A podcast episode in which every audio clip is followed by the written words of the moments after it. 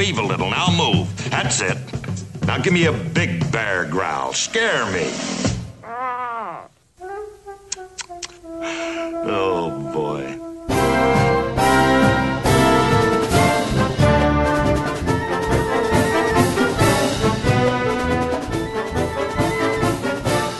Hello, Internet dwellers, and welcome back to Disney Top Shelf.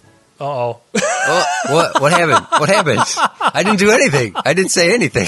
oh no, my head just stopped working. Disney Oh, Top boy. Shelf. Oh, Disney fantastic. animation. The, oh, we did. We did. We were doing so well. You, you, you almost powered right through. You hiccuped yourself. I hiccuped I said myself. nothing this you time. know what it was? Is because I opened my eyes and you were not sitting across from me, TC. and I was so back. sad. we, we are back across the country from each other. Indeed, we are. Indeed, we are. And no delay tonight, which is fantastic. yes, yes. Uh, but but we are back, everyone. I am Back with TC. yes, and I am Jeff with Top Shelf Disney Animation Studios Library Podcast. There we go. I had to get through it correctly Mm-hmm. at least once. So, so, We, so yes. it, it, it'll be a tough edit. See, we we were discussing it. We record everything to vinyl. Yes. and then I send, I mail it to Jeff, and then he has to transfer it to digital and then release it. It seems it seems like you could just burn a CD. I mean, really, Yeah. and I don't understand Bro. why you don't. But I, I don't know. It's it's all vinyl all the time. See, I'm I'm in the same school as uh, as Michael Bay, who Oh. still films on film. Right, he still films on actual physical 35 millimeter film, Right. Which must drive his editors and post team just the craziest they can be. as a Like, post person, that would drive me bonkers. Being like, wait, I'm sorry, we have to do what? How many extra steps to get the film? Yeah, yeah. No, I'm a purist, Jeff. See, I thought you were going to say, well, because burning CDs is illegal, but no one ever says anything about burning vinyl records. Yeah, no, you can burn. You can burn. Uh, well, they, they'll melt. Well, yeah, But, you don't um, want to you don't want to have too hot of heat. You want to keep the Yeah. heat fairly low. You know, come come to think of it, I don't think I, I I've I've owned maybe two records in my entire. Now you have a record collection. I do have a I've- record collection, I, yes. I owned the Muppets Christmas album uh, with John Denver. Mm-hmm. Yes. and it was the Disney Main Street Main Street Electric Parade Ooh. Album. So And you're I real hard hitting rock and roll albums, though. yeah, yeah, the, the the only the finest, Only the for me. finest collection. I You just- are I a just- audiophile. I just never collected collected albums. I collected CDs. Oh my gosh, did I collect CDs? Yeah. It, I I look back at the amount of comic books, CDs, and DVDs that I collected over time, and how ev- everything is digital now. Now, Yeah. granted, I still I still buy physical copies of books that I actually truly like, but the the the amount of money I spent on DVDs and CDs is insanity. And and the ice cream truck's go the ice cream truck's going by Jeff. Is that what it is? Ice cream. I want ice cream. Can I- I want can two I go? fudge Can I go get- can- go get can some I ice get cream. the- I want. I want some. I want a fudge popsicle. Uh, and I want. You mic'd yourself running all the way out there. I did, yeah. That's dedication, folks. That's dedication. Okay, I'm back. So I'm back. So what are we watching today? All right, so now that TC's back with our fudgicles, which I'm not sure how he's going to get me, do not eat them, please. Send it my way in a box, uh, and I will get. I'll get the popsicle stick in about a week and a half. This Yeah. week we watched the 1967 animated version of The Jungle Book. Now, I, to, to- be fair, the new one's animated too. You can talk about it looking live action all you want, but that's the kid and a few props are live action. That is true. The the, the brand new uh, live action 95% CG film that's Mm-hmm. a version of The Jungle Book. did, did you ever see the '90s live action one? Yes, I did. Stephen good. Sommers, right? I think is who directed that one. I, I, I've, I'm always surprised that that's one of those like really obscure films that people forget exists. Yeah, I remember watching it. I because I remember going to the theater and seeing that one, and it just being because it was in one of the old theaters in my hometown um, that's no longer there. But I remember going and seeing it and being like, "Oh, this could be kind of cool," but just hating that movie to death. Yeah, yeah. I don't remember it being very good. No. but then again, I, I haven't seen it since I was younger. Um, and then there, so there's live action one that just came out last year, Yep. and there's another live action one that's been postponed. It's Andy Serkis's directorial debut. Mm-hmm. Uh, I, I I don't think they anticipated just how successful the the CG one that just came out was going to be, Right. Because they had to. It was supposed to come out much sooner, but they pushed it back, back, back, so uh, so as not to have to compete with that uh, the most recent one. The last thing we need is more Jungle Book movies in this world. I'm sorry.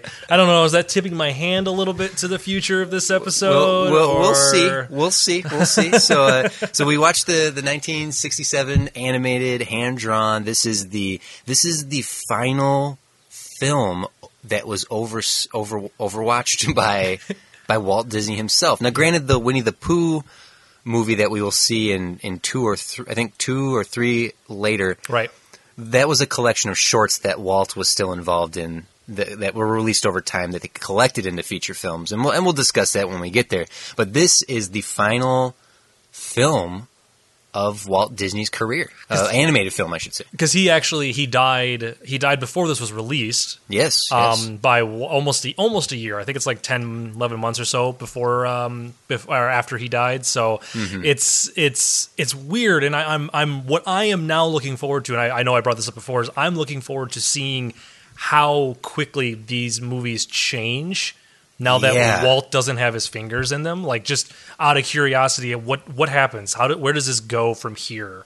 You know, This is this is the end of an era because one of the Sherman brothers passed away as well, and this was the last movie that the Sherman brothers were responsible for many of the classic golden era Disney songs. If you've ever seen Saving Mr. Banks, which is I 100% highly recommend that film. Oh, it's a great of, film. uh, an, an amazing biography picture about I mean- the the making of Mary Poppins. I mean, it has nothing to do with the fact that Tom Hanks plays Walt Disney, does it? TC? or Emma Thompson, Or or, Emma- Paul Giamatti, Oh, or even so- Colin Farrell pulling a performance that should have got him nominated. Yes, that whole movie is just well done. I enjoyed that movie. Anyways, continue, please. Uh, the the Sherman Brothers wrote all, all the music for Mary Poppins and Bedknobs and Broomsticks and Disney songs throughout the throughout the, the decades or so uh, within this era. But one of them passed away, leading to the end of, of their era as well as Walt's era. And and this is uh, this we we are. I, I suppose you could say that this is the the official end of the golden era, and we're going to end a weird. We're gonna. I think I feel slowly enter the dark ages in terms of the Disney animated movies because there are some that I'm genuinely looking forward to, such as Robin Hood. But uh, we are we are entering a dark time. I'm looking forward to. I'm looking forward to like Fox and the Hound, you know, Rescuers, Black Cauldron, like that. Like I'm looking forward The to real dark stuff, Yeah, yeah. like the late '70s, early '80s, where it's just we don't know what we're doing. we're just we're. I mean, it's and, and it's and, and and this is again, this is stuff that we can talk about later. But it's I do know that it's still a lot of the same people working on the films. Like uh, Mm-hmm. uh, what is it? Uh, looking at his name, it's the it's the guy who directed these, the Wolfgang uh, Reitherman or Reitherman Right, um, yes, who yes. is the guy who's been directing like uh, 101 Dalmatians and and uh, Sword in the Stone and obviously the Jungle Book and he does Aristocrats and Robin Hood and many and Winnie the Pooh and Rescuers like he he stays on for a little while. Um, Right. and it wasn't until like looks like the 80s that then they switch over to like kind of a new batch of directors and then they changed with each one after that but Yeah, it and it really it really is affected by who who is the overseeing eye of this whole thing. My devices are blowing up. oh my goodness i hear them all going off uh, because not having Walt there is going to make it is going to make a difference. Not having the and, and the the change of the guard just is going to affect what we watch. But for now, we are watching the Jungle Book, which is was heavily affected by the the medio- mediocrity of Sword in the Stone. Sword in Right. the Stone did not do well enough, and Disney himself threw out the original intention of Robert Kip, uh, uh, Run, Runyard Kipling's The Jungle Book, which was going to be more in the realm of the darker stuff, such as Sword in the Stone or Sleeping Beauty. And he and he said, throw it out. We need to go brighter and, and, and happier and get back to a more uplifting style than than they did with Sword and Stone. Well, I remember reading that like Walt actually gave um, I don't know if it was the writer or or the director who gave uh, one of them. It might have been one, might have been the writers. He gave him a copy of the book of the Of original the- book of- yeah, yeah. and said, "This is so you don't read it." like he's like now he's like here's a copy of the book do not read it Don't read write it." me a movie like Okay. so it's it's it's definitely and and and, and again any of my opinions and this I feel like this goes without saying because obviously a lot of these films are based upon books are my opinion definitely is is about the movie itself and this version of the story Um, just kind of forewarning people later on. So the the the art of adap- adaptation is is proven time and again to be a difficult one, Right. and oftentimes a lot of the criticism that people throw towards films are the purists who who don't like the adaptation, right. Who who say this is so far from the source material. My goodness, who are so far from the the source material that they feel it's a poor adaptation. Right. Uh, I, I I have not read the the Jungle Book, so I'm I have no Right. point of reference. My point of reference is this film. Right. And this is the version, and I feel like this is the version of the Jungle Book that a lot of people know as well. Like, if, if they know the story, it's probably from it's Mm-hmm. This. it's this movie, it's this Right. version of that story. And, And, uh, so so they, they open up with the opening of the book and live actually- action book opening again, which kind of threw me for a loop. but it did something slightly different than we've seen in the past book opening openings, Mm-hmm. book opening openings. It went past the chapters list. Yes. it, it thumbed past it because this movie really is chaptered, Right. And it's it is it's it has one beat after the other broken up in what you could almost skip on the DVD to just read read view a chapter of this film. Right. And I, and it's it's funny because just the way that the movie opens, I, I like I again like the, the the live action book kind of threw me for a loop because I was so used to that just being for the fairy tale princesses movies, and now I was like, oh no, wait, this oh okay, we're Yeah, we had it. We had it for Sword in the Stone as well. That is true. Um, but then it was so weird. Like, what caught me off guard was those opening credits. The opening part didn't feel like a movie to me. Hmm, okay. It felt more like a television show opening. Oh, all right. I, well, I suppose I could see that that it did it did have a very '60s television vibe in its font choice. Yes, Uh, it's the, bright yellow font that everybody Yeah. used on television in the '60s. When we Uh, developed color televisions, everyone went yellow for their fonts. it did credit the actors with the the characters, which I don't believe we've ever seen before, have No, we? no, it's it's uh, before now. It's usually just the like the talents of or the voice Right. talents of. Not credited to a particular the specific yeah, which was really kind of cool. And I, I will I, I will admit like that's it was an interesting like shift. And again, we're we're in the late '60s now, so we're we're starting to hit that that era where more credits are starting to kind of seep into the films, and you get a little you- bit more. Yeah, it's from uh, unions forming. Right. Over, as, as more unions in cinema and television and, and just unions in entertainment in general developed, part of those unions. Uh, stipulations in film was we got to be credited. You have to credit the Producers Guild and the Writers Guild and Right. the Actors Union and SAG and AFTRA and and it just built. But that's why credits had to be moved to the end of films because they just kept getting so damn long. Could you imagine like like uh like uh, Fellowship of the Ring or like uh, Return of the King's credits at the start of the film, and it's just 22 minutes of credits. Oh god! And well, people- the only that's how the um, Man on the Moon begins. Oh. Have you ever seen the uh, the Andy Kaufman Jim Carrey biopic? Yes. It starts with him coming out and saying, "I don't want you. I don't want you to watch my movie," and then he just starts. So you leave, and he plays the full credits of the movie. Wow, you're still here. All right. okay. I I love that movie. That's another good movie. I like. But but that's that's neither here nor there. With with the credits, we do see our return of the the wonderful Sterling Holloway. oh, I was so happy to see him. I, I had I had forgotten. Like I I had, I kind of forgot that he was going to be in this film, mm-hmm. and it he's he's he's become now at this point through these movies like. I realized that I, I kind of missed him in the last couple. I, I, I completely forgot he hadn't been in them because he was Yeah. just so much a part of all of them. And then he kind of just disappeared for a while. Disappeared, yeah. And then all of a sudden it's like, hey, I'm back. Uh, Hey, everybody. I'm, I can't do a Sterling Holloway. I was going to try. I can't. Yeah, I don't think anyone can. May- maybe, maybe, uh, what's his name? Ron Clements, who does all the Disney voices now. True. he could do like a, a pretty good impersonation. Yeah. Uh, but no, like then all of a sudden I'm like, oh, he's oh he's back. Oh, oh my god, I got so excited. I had okay, so let's just real quick to to recap. I have never seen this movie all the way oh, that's through. right. Please, please explain this little. You, I can't remember if you fully shared this story on the on the cast before. So go ahead. So just in case I haven't, uh, when I was little, when this movie came out in 1990, or sorry, when it was re-released on VHS tape in 1991, or sorry, released on VHS tape because it was the first time it had been released. I got it for my birthday. Like it was a birthday gift. One of my um, family members gave. It was probably it was probably my grandma, the one that show, used to show me all the old ones, like three Caballeros actually. I, as a kid, Uh, so okay, ninety one. I was seven years old when this movie came out, and I'd already, you know, I knew Disney. I liked Disney. I, I enjoyed them. Had never seen it. I put this movie in my VCR. I watched about forty minutes into it, Okay. and I got bored and turned it off. I'm a seven year old kid. Whatever, you know, Right. kids. yeah, yeah. Kids. Yeah, can get bored. surely you went back to it. Sure, surely you went back. See, surely uh, you'd be wrong, and uh, also don't call me Shirley.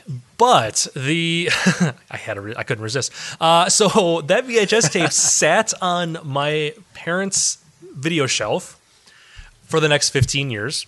And then uh, I took it when I moved to my own, or, you know, I moved out, and it sat in storage until about three and a half, four years ago when I finally sold it on VHS, or I finally sold it in a garage sale for like a quarter. and it was still in the same spot I left it in 1991. Wow, you never went back to it. So you've never this this would be your first official full viewing of the film. Yes, like I knew who Baloo was. I know the bare necessities, but I think the bare necessities appear before I turned it off. Actually, um, I know of the character King Louie. I know. I think I remembered that they actually got um, uh, Mowgli to the human, like the, the camp or where this the, the the village, but I could not. I could. I, I honestly could not tell you anything that happened in this film. So I mean, and I really, I could, I can barely remember what happened in the beginning. Like, so even the forty minutes that I, I did watch, what twenty six years ago, you just had no no recollection of it. no recollection of it. So this was this was in like in line with me. Just basically, I I basically walked into this having never seen the movie. Is Okay. is is really what I was approaching it as. All right, so I, I I will jump. Let's just jump right into that then. Mm-hmm. This being your first viewing of it, did you like it? So I didn't.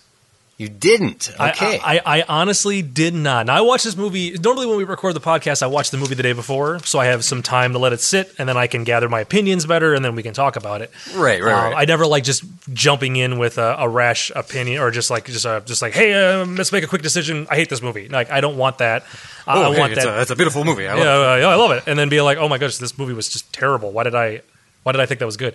Um, I actually watched this two days ago from when we were recording this episode, and I had plenty of time to just let it sink in, let it think, let me collect my thoughts.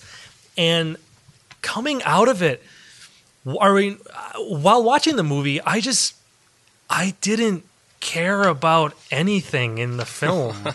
like, I, and I told you this is why I was trying to forewarn you and like forewarn the audience. I'm gonna be kind of harsh. I really just don't think this is a good movie at all. Wow. See, I, I that, this is great because I I do like this movie. Okay, I'm really glad you do. I'm really, really glad you do because I was hoping for uh, like a competing This- opinion episode. yeah, yeah. But and and please, please debate debate me on this. Like I will point out points, you point out points, and we can try to to Yeah. to wrestle each other over it. But the I I, I find a lot of enjoyment in this movie for for being the being the the chaptered style. The there's a lot of charming characters in this, in Baloo and Bagheera and King Louie and Shere Khan as a villain. Uh, and uh, the bare necessities being the inspiration for Hakuna Matata Right. from The Lion King. Heck, uh, at the time this film came out, Gregory Gregory Peck, the the classic film actor Gregory Peck, was the the president of the Academy of Arts and Science, the the head of the Oscars committee. He was the the president, and he campaigned harder than he's ever campaigned before to get this movie nominated for Best Picture Oh yeah. for for the Oscars. Oh, yeah. and and there was it, people were aghast by that even being an option, an, uh, uh, uh, a possibility. Mm-hmm. So much so that he stepped down from a year later after fighting a battle and losing over. I'm sure there were other elements at play, but one of the battles that he he was very disappointed he had lost was that the Jungle Book could not be nominated for Best Picture Which is- because it was a cartoon. it's so strange that that you know, I mean again I'm I'm well aware we're we're in this age where it's just a part of it and you know you grow up if you're a younger if you're a younger listener you just movies have always been optioned like to have, or like uh, cartoons have always been able to be nominated for stuff. But to think like we lived in a time when cartoons were just kind of, oh no, what? No, no, no cartoon would ever win that. No no- sci-fi no car- film would ever be nominated for Best Picture. Like No, no cartoon could possibly be nominated for Best Picture. Right. The the next time that this happened would be in 1993 or four for Beauty and, Beauty the, and the Beast, Beast, yeah. which which was a hard, hard fought campaign that that people again could not believe. How how dare they think that a cartoon could be nominated? Like this, the the snobbish attitude towards kids stuff, towards towards towards kids tar- cartoons, blah.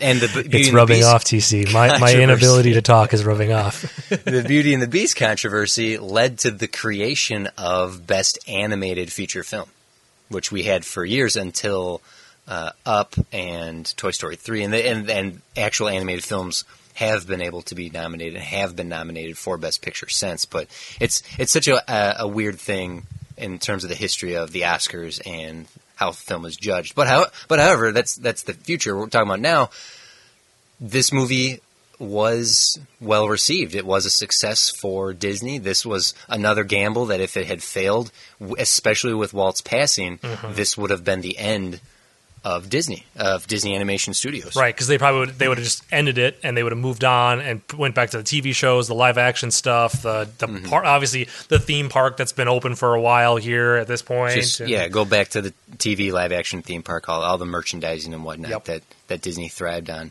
But uh, Jungle Book was a success when it came out in '67. It was such a success in the '90s when they did the re-release and the VHS release that it that a, a, a television spin-off series that was in development for Launchpad McQuack was taken away from Launchpad McQuack and given to all the Jungle Book characters, and, and that's how we got TaleSpin right. that the, the success of the re-release of the film and the popularity popularity of these characters had the Disney execs say, you know what, let's let's make let's do this TaleSpin series we were going to do and make it the Jungle Book characters. Let's capitalize on that. Which seems like such a weird like shift and change that, that they would go that direction with the characters they have. But I do want to say one point, and since we were at TaleSpin and like Baloo and all that, you in, while while I don't care for this movie, I'm not a fan of it. I, I, I just I don't really like it that much. I will agree. The Bare Necessities is still a very classic song. I know the uh-huh. Bare Necessities, and I and it's a good song. It's a fun, upbeat song as long as you Heck don't yeah. look too deep into the lyrics, which is the truth for 90% of the music you listen to anyways. And uh, I will agree, and I will say this: I, I so these are my two my two positive things I'm saying regarding the film, unless you convince me to say something otherwise, um, which you're really good at. uh, but the the uh, the King Louie segment, Yes, Is- I loved the- yeah, I want to be like you. that I, I loved the King Louie segment. That was fun. Like I I enjoyed that. And and I do know that the King Louie like King Louie as a character is not in the original book. Correct. Yeah, he was created for for this film itself, and, and originally intended to be voiced by Louis Armstrong, but then went to Louis Louis Uh, Prima. Louis, Louis Prima. So it's because Walt decided that he didn't want to cast an African American man as a monkey. Yeah, look at that growth. It's like he grew and then he died. Maybe that decision was too much for Walt. Oh no, no, come on. hey, Walt, we've already discussed this. Walt's a wee bit racist in these films. Okay, come on. I am I'm not the only one that knows this. I, okay, all right, uh, but Mr. Disney, Mr. Disney. Mr. Disney. But no, so I and I I, I liked I liked the King Louie segment. That it was a lot of fun. I, I liked Baloo dressing up as the monkey. That was kind of funny, and I enjoyed the song, and I enjoyed just that moment. And it's fitting that that's the segment that's not remotely remotely influenced by the book.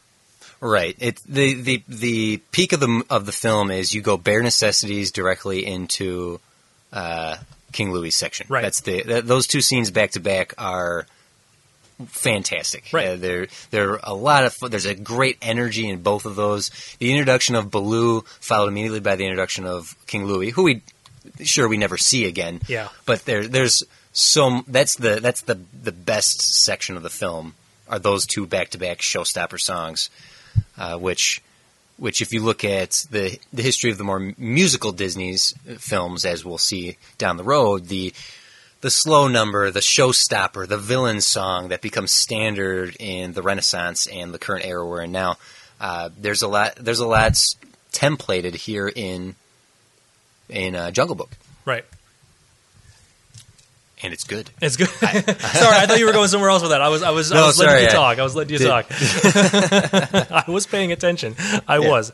Um, yeah, and the, and they are. They're very good. It's a lot of it, that section is a lot of fun. My biggest thing is like I- at this point. So I, I was I was kind of I was kind of when I was watching the film. I'm like, okay, so maybe maybe the beginning is a little slow because once we reach this point, it kind of piques my interest again. I was kind of back into it. I was I was enjoy I was I was starting to enjoy it a little bit more. And then I believe it's it's after the King Louie segment. That's when we actually get to meet. Um, uh, oh my goodness, the bad guy, Shere Khan. Shere Khan. Yep. Which my my biggest issue with that is like, okay, we've heard his name mentioned a couple times. We're 47 minutes into the film, and we're uh, 47 minutes into the hour 18. We have a half hour left of this movie, and now we get to actually meet the villain Yeah. and he comes off as I mean I understand and I, I understand they, they kind of based his looks on the voice actor of uh, George Sanders. Uh, I know that that kind of helped dictate the way that he was going to be conveyed. He kind of came off as a little more of a upper crust, you know, like British, like kind of just personality. Just oh, I don't need you, but I rule all. Kind of actually a little ironically, I can see.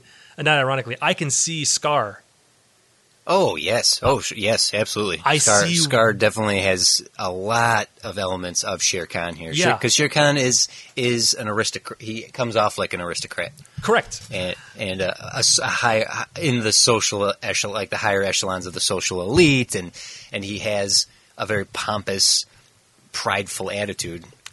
Thank you for putting it into words, but I could not say because that is correct. That's how I was thinking.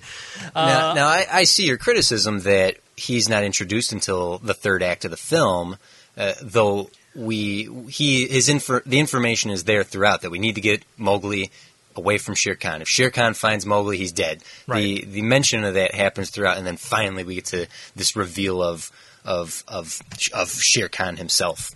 And and and my biggest my biggest problem was is that they talked him up. I you know it's obviously like we have to get we have to get Mowgli safe. We have to get him mm-hmm. somewhere safe. Shere Khan's going to attack. He's going to kill him. He doesn't like humans. And it's just like there's all this talk up and talk up and talk up, and then we finally get the character, and I'm just like oh oh. oh. Do something to show what everyone's saying you are, and it, it it I was conflicted because I immediately went. He's the he's a horrible villain because you're not actually giving me anything in this film to make me feel like worried for Mowgli or Right. any anybody trying. Like I have no I had no concern for any of the characters. Not even when Baloo seemingly died. See, that was the thing, and that whole segment just goes by so quickly too. And then Shere Khan runs off, and I'm like, oh, oh, he'll be back. Oh, this can't be the end. oh no, he's gone, and that's it. I'm like, this, like, ugh, so much of that bothered me.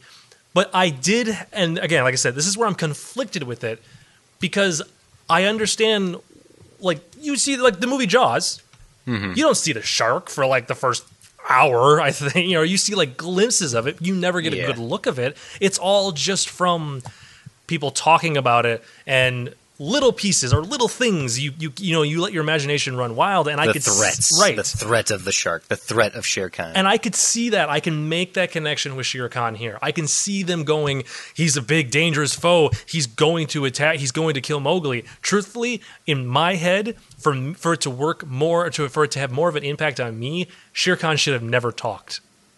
Oh wow, just just a complete. Well, I, I okay, I can I can I can see that. Because I, However, I I- worry if the moment he opened his mouth and started talking, if for me, and again, this is my opinion. This is this is the way that I'm looking Mm-hmm. Of course, at it. of course. I'm like, oh, oh, you're just kind of British, and I'm like, it, kind of just Oh, not British. not saying British people can't be evil, can't be bad. I know Yeah, Jack watch, the Ripper. watch watch any of the early Star Wars. All the Brits are the bad guys. Exactly, but it's still it just it it kind of it undercut it for me at least with that character, and I'm like, uh, and never mind. I know it's a Disney film, and I know Mowgli's going to make it, and I know everyone's going to be fine. I understand that, but just overall, like I couldn't get out of my head. That's just like I don't. I I I feel no sense of threat Okay. from him. I, I feel that his all all bark and no bite, and his his rather easy defeat um, speaks speaks more to his character than had he been the true threat that everyone assumed he was. That he much much like uh, other villains who who build who build their villainy on their reputation as opposed to their ability. Much much like Scar, not to jump to Lion King, Right. but Scar his machinations, his brain is really what causes him to succeed and and or fail. He has people doing his dirty work for him. Right. Shere Khan has this reputation that everyone's afraid of, and we never actually see it in action. The most we get is is uh, Baloo versus versus Shere Khan with the help of the vultures and Mowgli. That it's this this team effort to defeat him. Right. And I mean, and you get you you can see that he he's not susceptible to Kaa the snake.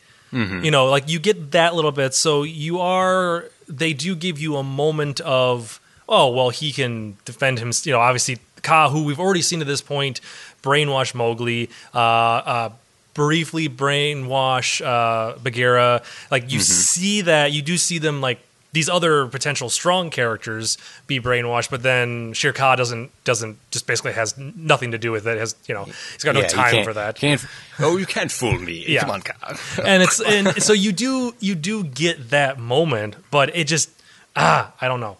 I I I I have a long long like breakdown, not a long breakdown, but it's like a page breakdown of just my reasons behind it, and uh, we can keep talking. We can we can keep going about the rest of the movie. I don't I don't want to I don't want this to be a twenty five minute uh, rant about why I don't like this film. Why you don't? Well, I- well, that actually is the whole point of this uh, podcast is So to I talk sup- about whether we like or don't I like suppose that is true. I suppose that is true. I, and I guess I guess I have said the majority of my opinion. Just the fact that none of these characters, Baloo, like I said, I, I, I liked Baloo. Baloo was funny, um, and I understand where uh, where Bagheera is coming from.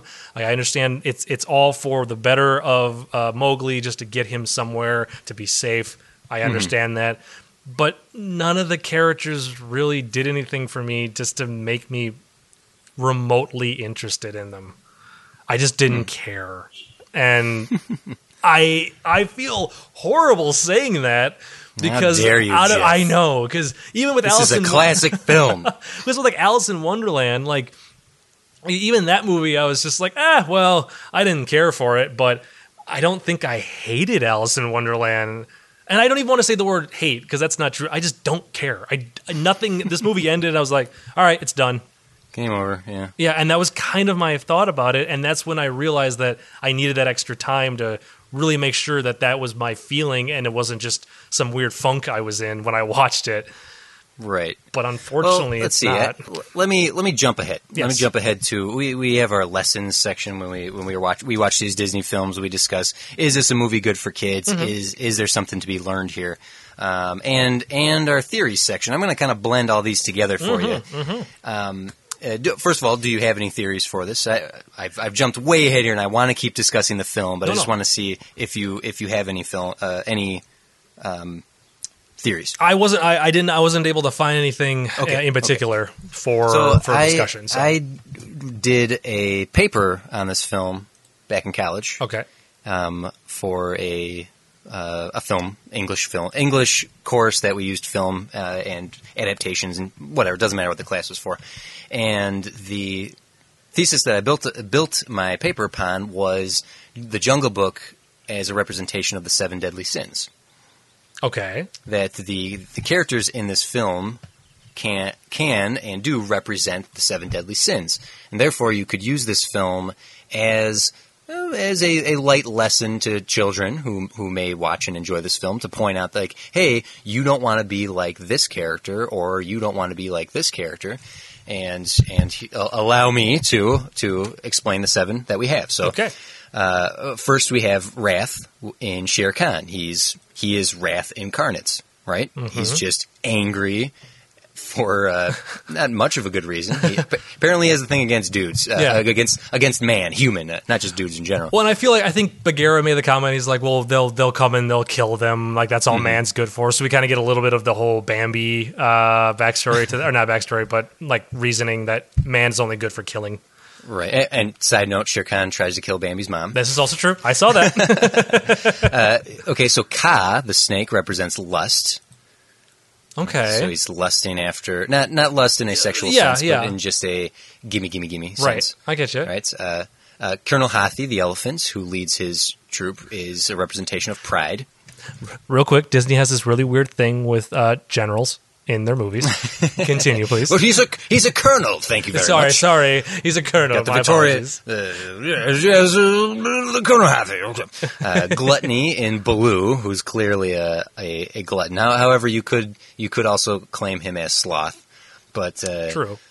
Um, I'm giving I assign sloth to Bagheera, who spends most of the film trying to get rid of his responsibility to to end his responsibility of watching over Mowgli. Just Get get it get him hit him out of the equation so I can go back to sleeping and doing my thing. Right. Right. Uh, that that's not an easy one. That one's not like a very solid. Uh, envy in Mowgli, who envies all the the people, the the wolves. He wants to be a wolf. He envies Baloo the bear because he wants to be a bear. He envies the apes because he wants to be an ape.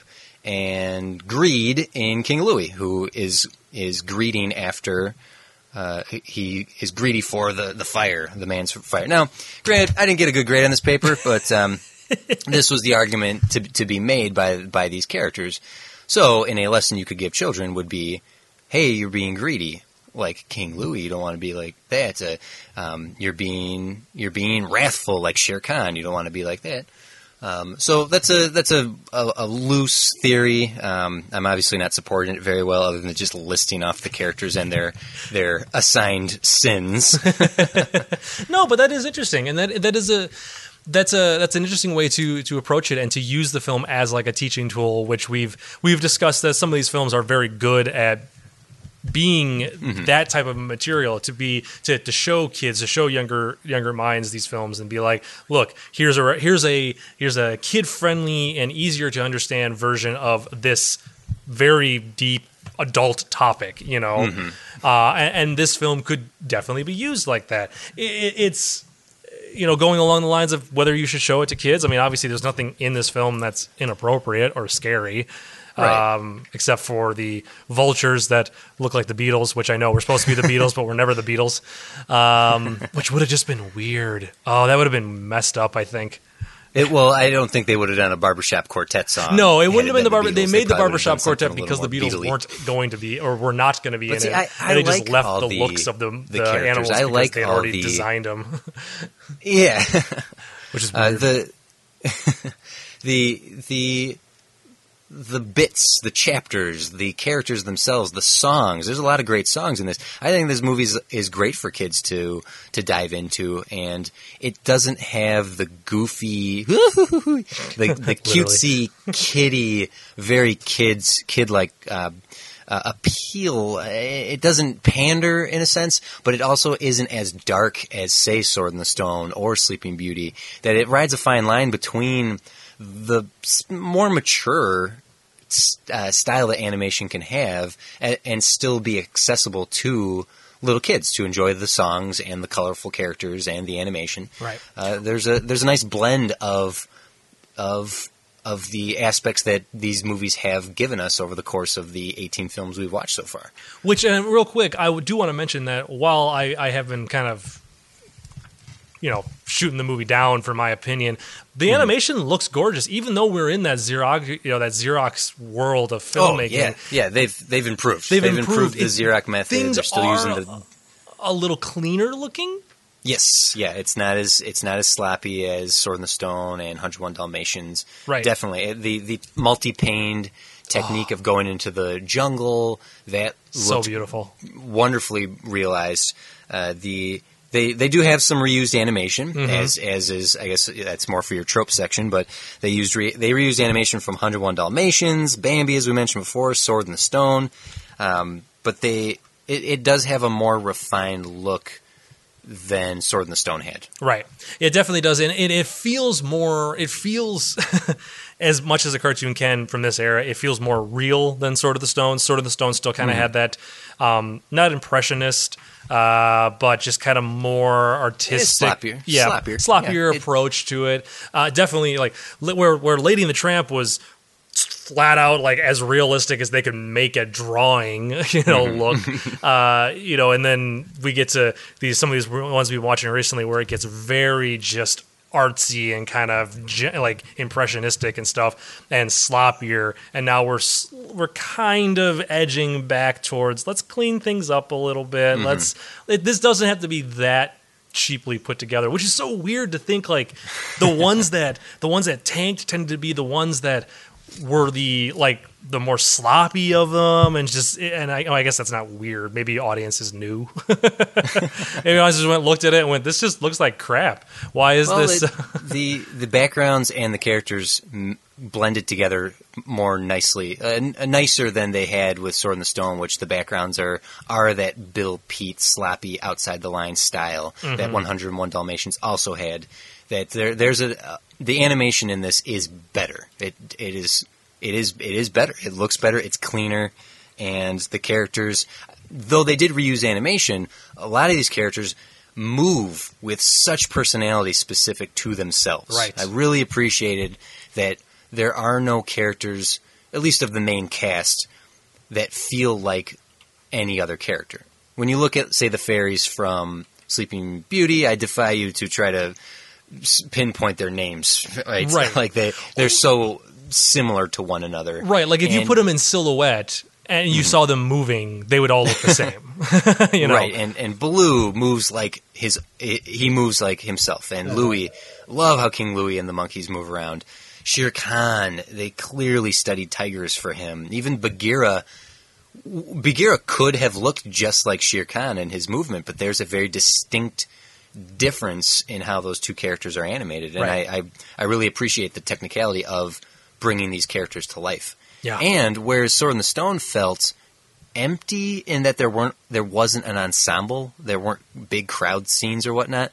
This movie benefits by not having large crowds. The, the biggest crowd you get is the Council of Wolves mm-hmm. before Mowgli has to be sent away because Shere Khan is returning. Right, which is only like a minute long scene, and you only see them in their full, like I think twice in the entire Mm-hmm. scene. And Otherwise, it's mostly just kind of one offs or one on ones, or maybe like two or three characters at most. Right. So they, they found a way to be more efficient in how they presented the story without losing anything, like Sword in the Stone does. It loses something in not having crowds and not having multiple and talking about Hobbes but never seeing him.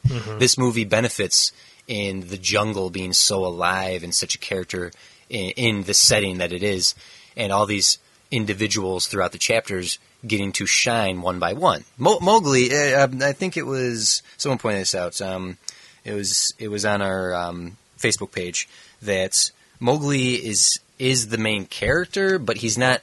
He's just there, like he's along for the. He's the MacGuffin. Get, Right. Get this thing over here, and everybody else has the story. Uh, Bagheera. Bagheera's the narrator who opens the movie, and he walks off into the, the jungle sunset with Baloo. Right. He's he's the he's the perspective character for the most part, but Mowgli is he, he doesn't have much of a personality. I I would argue that he has just as much personality as Arthur, but that's not necessarily a compliment.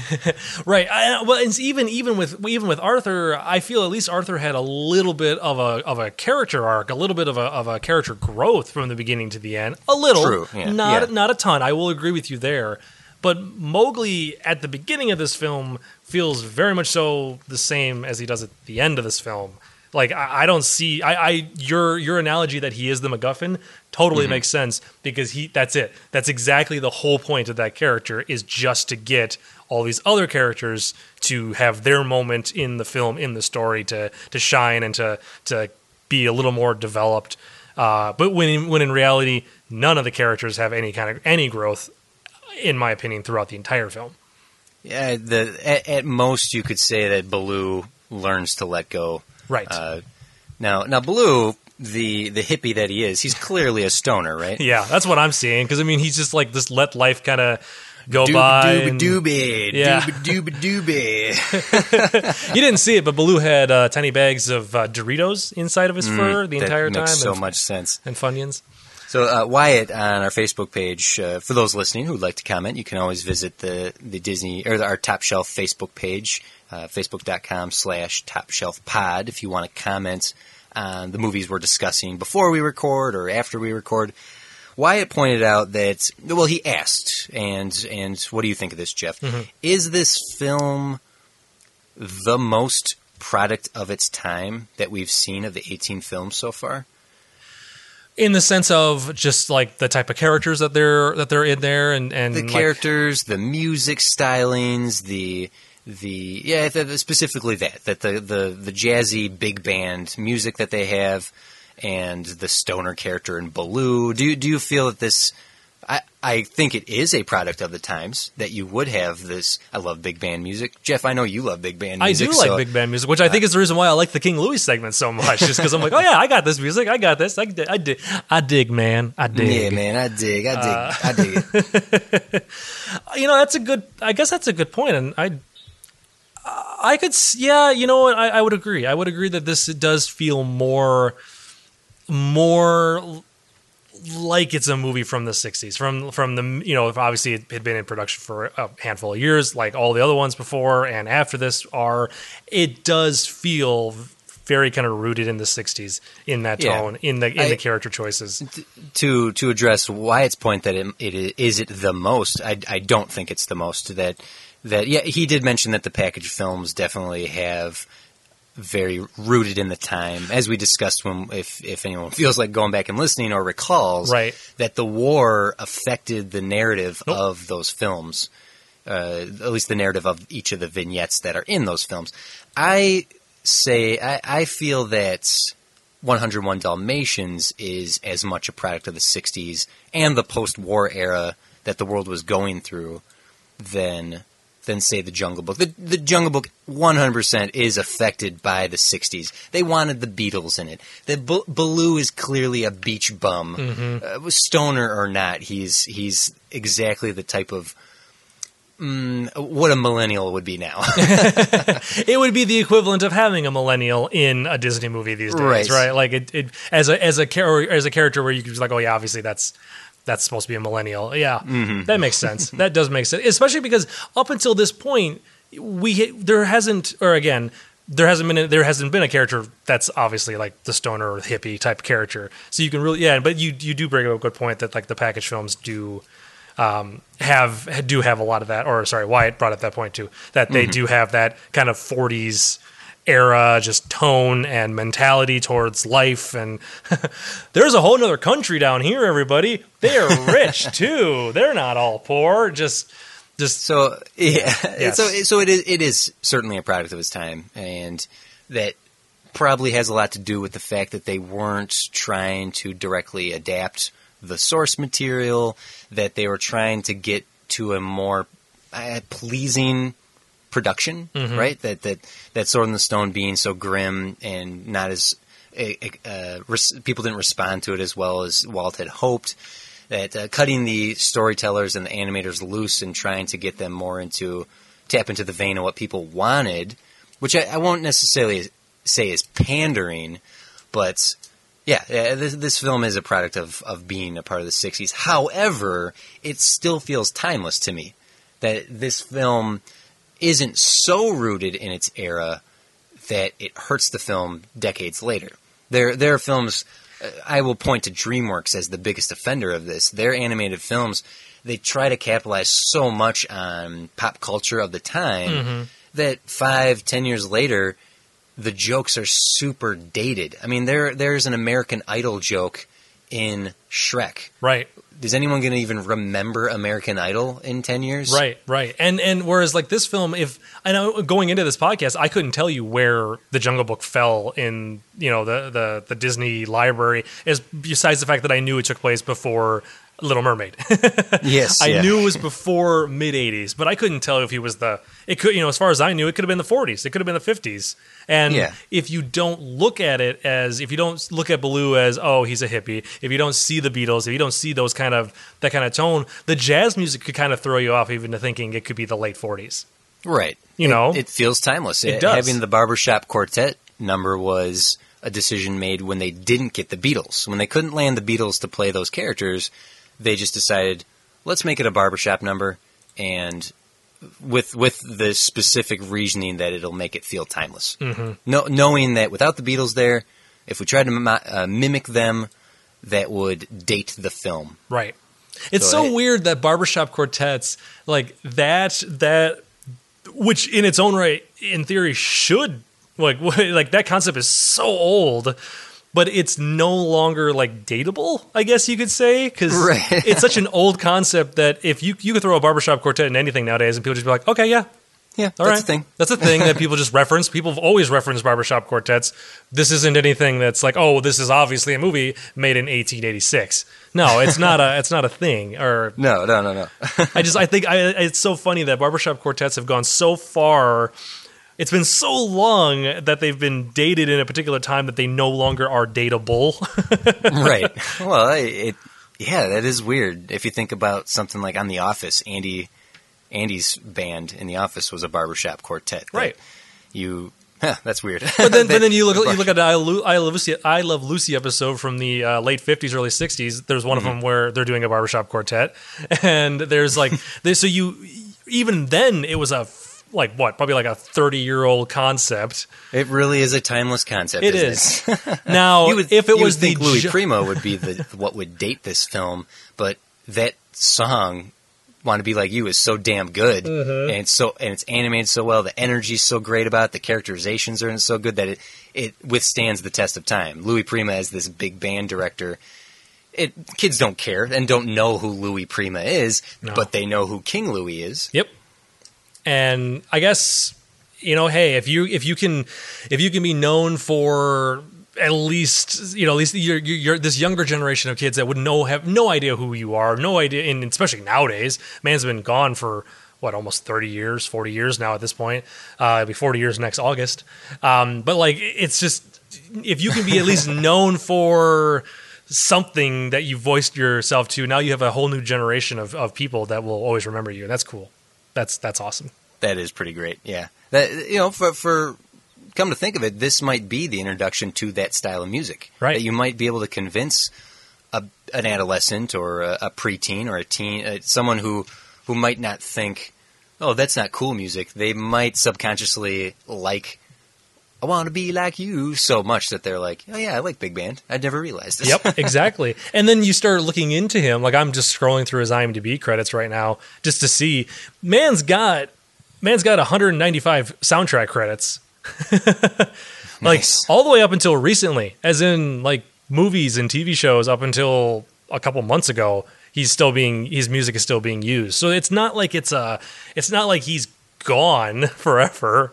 Um, people can easily still uh, still stumble across his stuff, and that's really kind of Yeah. cool. Find his records. Find his records. I- the, the the music in this movie really, I, I just I couldn't help but sing along to Bare Necessities when that song kicked in. Mm-hmm. I couldn't help but sing along to Want to Be Like You when that that kicked in. And even um, Trust in Me is a good number. And the the song that the girl sings in the end of the film, the I will go and fetch the water, that is a motif throughout the whole movie. That whenever the discussion of Man's Village comes up, they play that melody, and that's the payoff of that motif in the end when she sings the song. It's the realization of the journey completed. Oh, interesting. I missed that. Yeah. the, any, anytime Man's Village is brought up, you get a little. You get a little bit of that melody. See, this is why. See, this right here is this is is not the sole reason. This is one of the many reasons TC is a part of this podcast because he catches stuff like this that I, I I did not even I did not even catch that. I'm so focused on the story and character motivations. That's all that I seem to care about. That's my that's my area. That's what bothers me the most, and or is what atta- attracts my attention the most.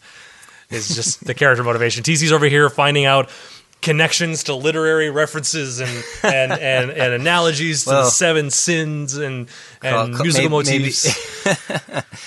So th- there there are elements of the script, however, that I I can both accept and criticize when when looking at them too much, which is how swiftly everything occurs in this film. Mm-hmm. That Baloo adopts and and falls to to fatherly love of this little cub that he wants so quickly that it, it, it is a story that's rushed over the course of three days, but Right. it could easily have been stretched out over the course of weeks. It just just comes off in a matter of days in the course uh, over this film, and therefore everything feels like it happens way faster than it should. Mm-hmm. Like Bagheera getting up, getting uh, giving up and going away, and then coming back, going, "Oh, I knew this would happen eventually." Like well, you've been gone five minutes. Come on. Like, you barely had enough time to. We saw you. You weren't out of eye shot the entire time you were gone. Yeah. Come on, come on, come on, son.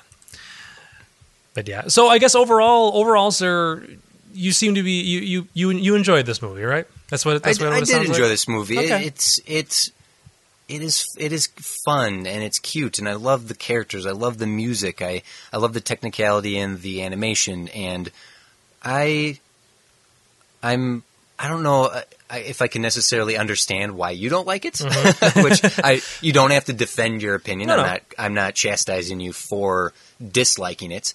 Uh, I'm just letting you know that this it, it it is the music and the characters, and perhaps my love for TaleSpin, the TV series, that that gives me a lot of uh, a a lot of love for this film.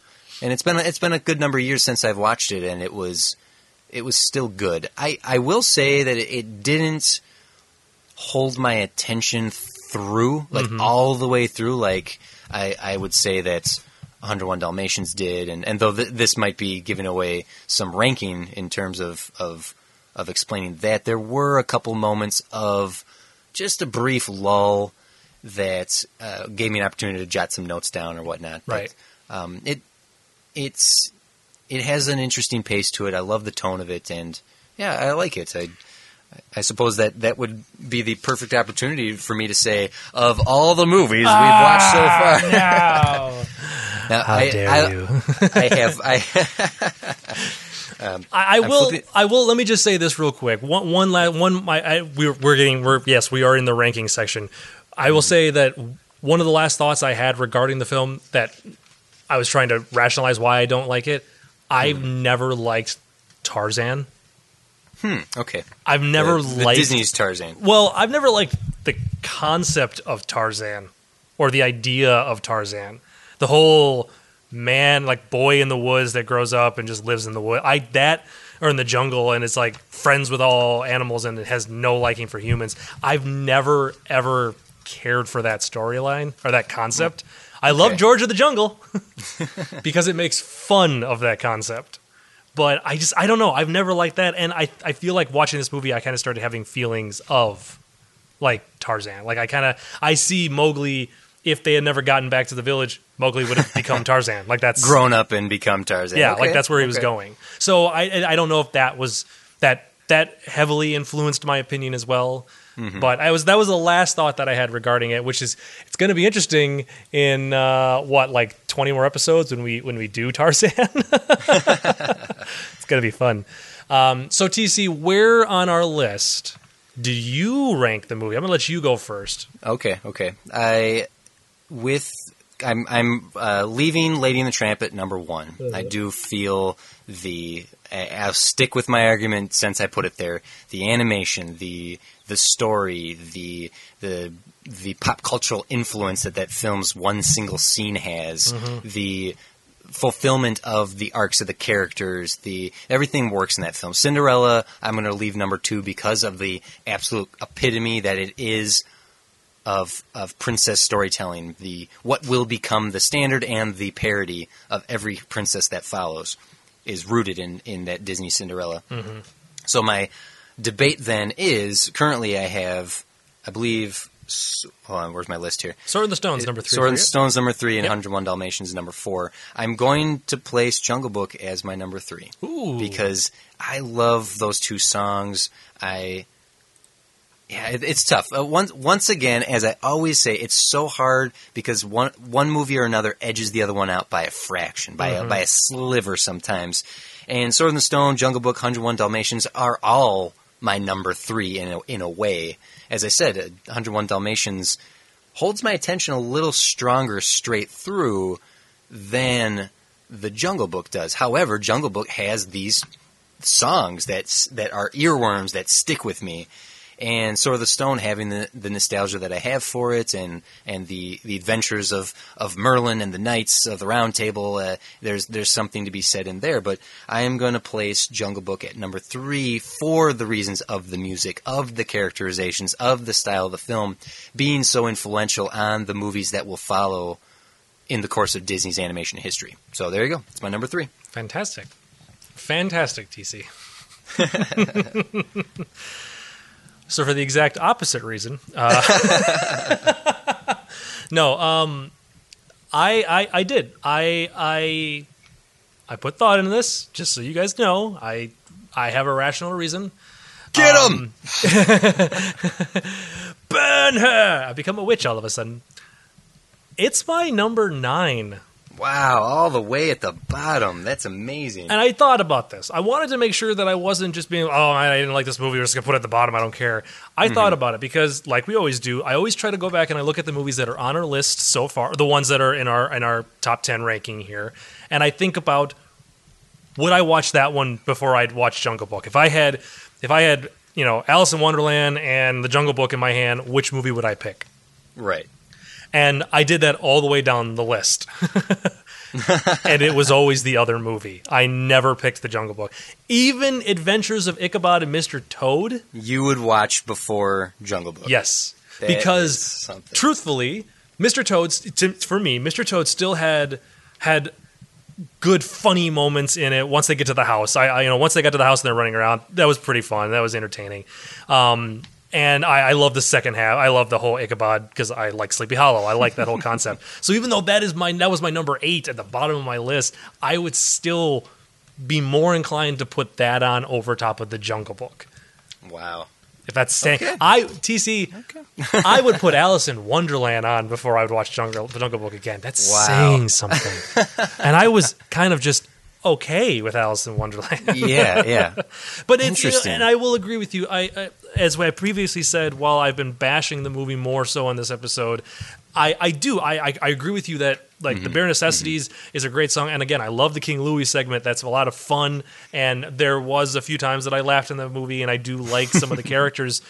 But when it comes down to it, I just I, I I walked away from that movie not remotely interested in any of the characters after we were done with it. And um, and if I can't be invested in at least a character, or if I can't care about like a story arc or a part or a, you know like a plot, even if it's a thin, it's just we got to get him from here to here. If I can't even have any interest in that, I Yeah. just I don't care about the movie anymore. So it's my number nine, TC.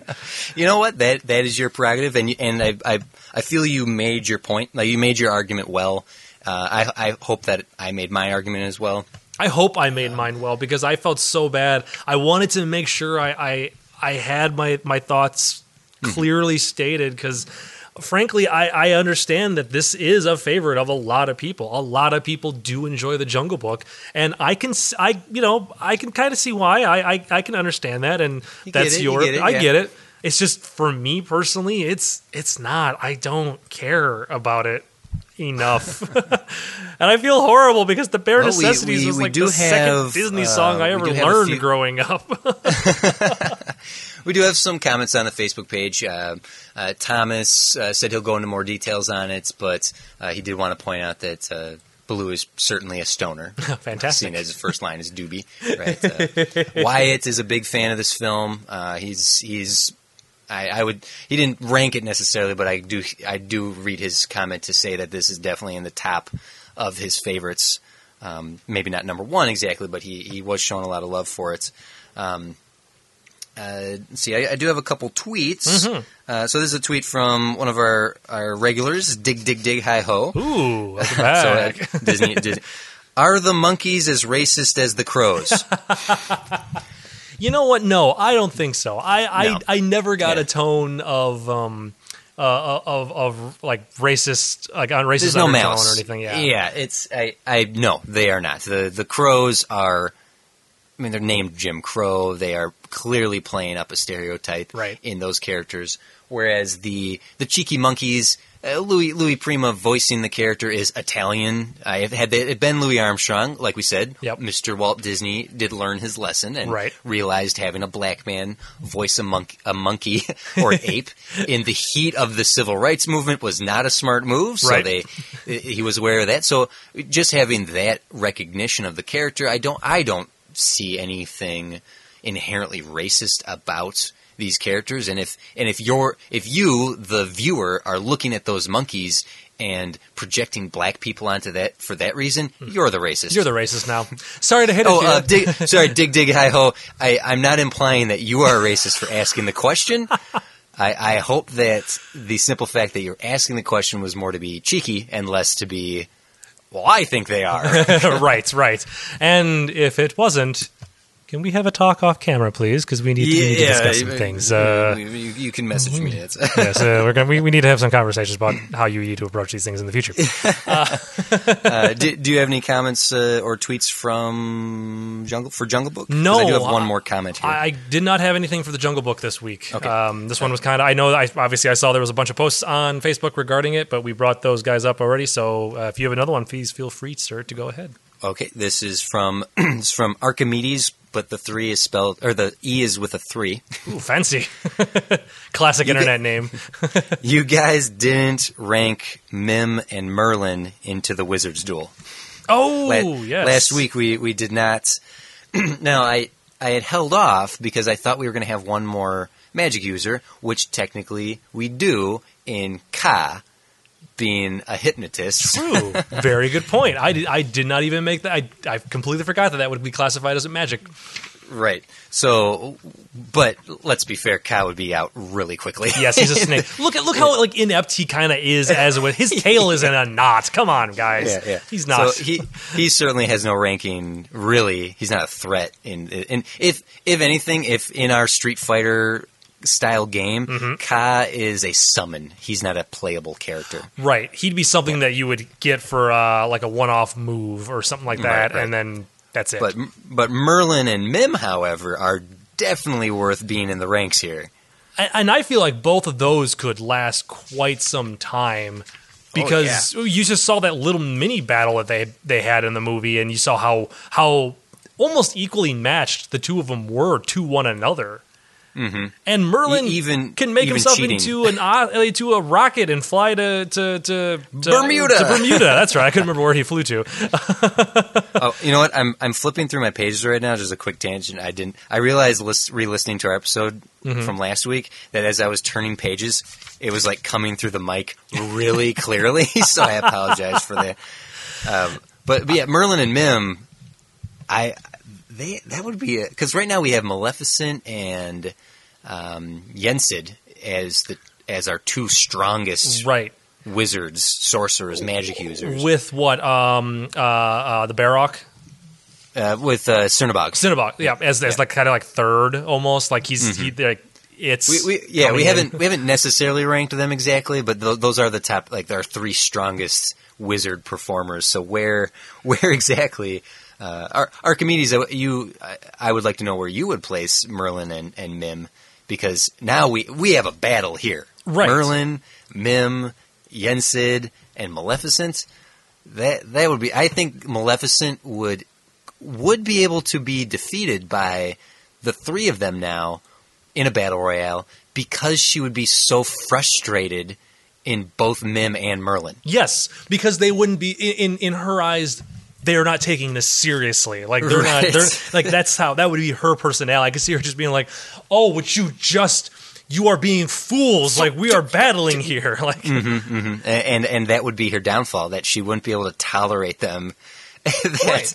'Cause- and, 'cause and to she- be honest, I think Mim would team up with Merlin until it was just the last of them. Until she was the second to last standing, I feel like she would cheat and help and do whatever she can to take advantage of the situation to defeat whoever's stronger. I, M- Maleficent is the strongest. She calls upon the powers of hell? She's certainly strong, but I think Mim would go after her with the others first before turning on them. Like we did it, we did it, we did it. Blam. Right, right, and it would be a total like out of left field turn uh, against Merlin at that point. That like, But uh, I think she would take out Yen- Jensen and then try to turn on Merlin, and Merlin would see it coming because he's not. He knows she would cheat. He was prepared for her in the Wizards duel, so much so that he turned into a germ. That's He- true. he- and it's funny. uh, I didn't think about this last week. Merlin doesn't cheat in the Wizards duel. He uses his intellect to, to win it. But he did tell Archimedes that if it if it ma- if it mattered, he would he would cheat. Hmm. That's a good point. So Yeah. he's not, you know, obviously we've we we know this from the movie. He's not as trustworthy as as possible. Hmm. Um, but uh, yeah, that's a good. So you you, you, you we we think that he would take out uh, he would take out uh, Yasmin first, or yeah, that's right. We would ha- we'd have we'd have Nim gone. So basically, what we're saying is um, is Melvin's the winner then, right? Mer- Mervin, Mervin, uh, Melvin. Merlin, Merlin. Guys, help me! I think Right. I think it's been a long couple of weeks. I'm It's so the sorry. heat. It's hot as a jungle in my in my my place right now. It is it is very hot here, and there was some idiot outside. I think cutting a tree down. I, well, if it means anything to you, I can't hear it at all. It might be picking up on your mic, but I don't hear it at Oh all. Oh my goodness! So I'm sorry if you hear any background noise. I was actually expecting it to start raining because it was really dark and stormy about Hmm. five minutes before uh, we started recording, and now it's blue sky with the sun's out. So some idiot was out there cutting a tree down. I guess. Uh, anyways, The the Wizards duel main uh, continues to be a debate. Uh, I don't I don't certainly want to come up to a, an answer or, or not. I think the discussion has been had, but uh, always looking forward to. Thank you, thank you for reminding us. Yes. uh, Archimedes with a three in place of the e. it's a really long screen name. I mean, does he, did, did they spell that all out like that? Because that, It's true. Yeah, it's it's Archimedes where the e is a three instead of an e. It's like you you could have just spelled out Archimedes with a e or a three instead of the e, but you actually It's had worth to, explaining. Yes, It's you had to explain the whole you thing. Want, you don't want anyone saying Archimede three s. S because that's just wrong. But I'm sure we will come back to more of the magic user battle because we, we definitely have a lot of magic users coming up in the future. Probably another uh, Right. handful of movies down the line. We'll we'll bring them back up again. It's it, it, looking at uh, what we have next and, and a couple more after that. I don't think we have any magic users in the next couple, Mm-hmm. but we we we all know there are other magic users coming, so Yes. we, we we will see. So Just that, give it that's time, that's all the that's all the comments I had. I did mention my theory earlier that the movie can sort of represent the seven deadly sins in Mm-hmm. a fashion. Um, I do think this movie is well worth children watching it. Stick stick a kid in front of this. It, it, it is one that's either going to have my attention as a kid like me, where I, I watch the whole thing, or someone like Jeff's attention who turns it off and doesn't go back to it for 20 years. you guys can't tell, but I'm waving at the microphone right now because that's me. yeah. Uh, do, do you have anything else, Jeff? Nothing else because we we did we kind of hit everything that uh, we would have talked about. Wasn't a whole lot of tropes or firsts this time. Besides, like we said, the recycled animation, Recy- yep, and uh, that was kind of the main one that that uh, that came across the board. The, the opening of the book at the beginning, Right. Sterling Holloway as a voice, Right. and uh, actually Phil Harris, the voice of Baloo, who we will see next week in the Aristocats. the Aristocats. Now, I, I have you seen the Aristocats? I have not. Okay, so you you don't even have a partial knowledge of this Nope. film. Nope. I have no. I have. I literally have no clue what ha- what happens in this. Now I just opened up the Wikipedia page and I see Mm-hmm. uh, Eva Gabor and then uh, Sterling Holloway and Scatman Crothers. so already I know more about this movie than I ever have known in my life. so Okay, so ne- so next next episode will be the Aristocats. right. Okay, and that'll be our twentieth one, which means we will be ending this chunk of films. I did have one other tweet. Yes. and, and it's I want this to be a casual conversation because I don't want us to look too hard at it. Okay. because I looked hard at it and it kind of kind of boggled my mind or confounded me. Okay. Uh, it was a tweet from oh no I forgot I, I forgot to write the name down again. I'm sorry. oh, it, it was a Game of. Thrones reference. I know your name was a Game of Thrones reference. a, a tweet we had a, a mention of have we looked at our our uh, breaks in the ten because some of our breaks happen mid kind of eras, Okay. thus making our bra- like uh, the one in particular is we go from Beauty and the Beast as our number thirty, and then thirty one is Aladdin. So we like break right in the middle of the Renaissance. Ooh. So it's I, I feel like that's going to be a what he pointed out was we picked a really difficult breakdown to break them up in 10 like this. Yeah.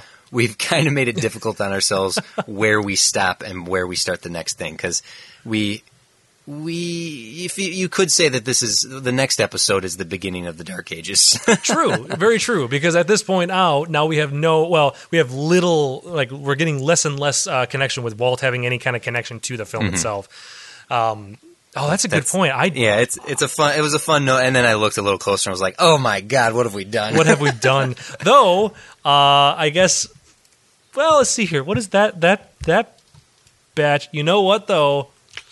Ooh. Don't look too hard. Oh look too no, hard. that's bad. Because I can. So- I'm already like. I'm already like figuring out what order those movies are going to be in, in Don't my do head. it. You, you gotta go one at a time. Oh, you gotta go one at a time. well, it makes it easy for me when it comes to the 80s, uh, I guess. Yeah, because because you haven't seen half of them. Yeah, so, I haven't uh, seen half of those, and I will already tell you what my number one is for that one. I'm So sorry, next, you've mentioned more than once Beauty and the Beast is your favorite movie ever. It is so going to that- be my number one. I don't is- care how good Oliver and Company is.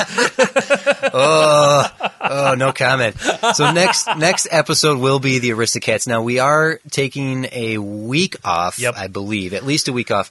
I am going to be filming all of next week every day, so I, I just won't have time to jump on and record with Jeff. Right. I I don't want to make time and force an episode out. So Right. if you guys don't mind, we are going to take a break. It, it, it's unfortunate it's happening right here on the last of our ten for this, but uh, we're going to take a week off.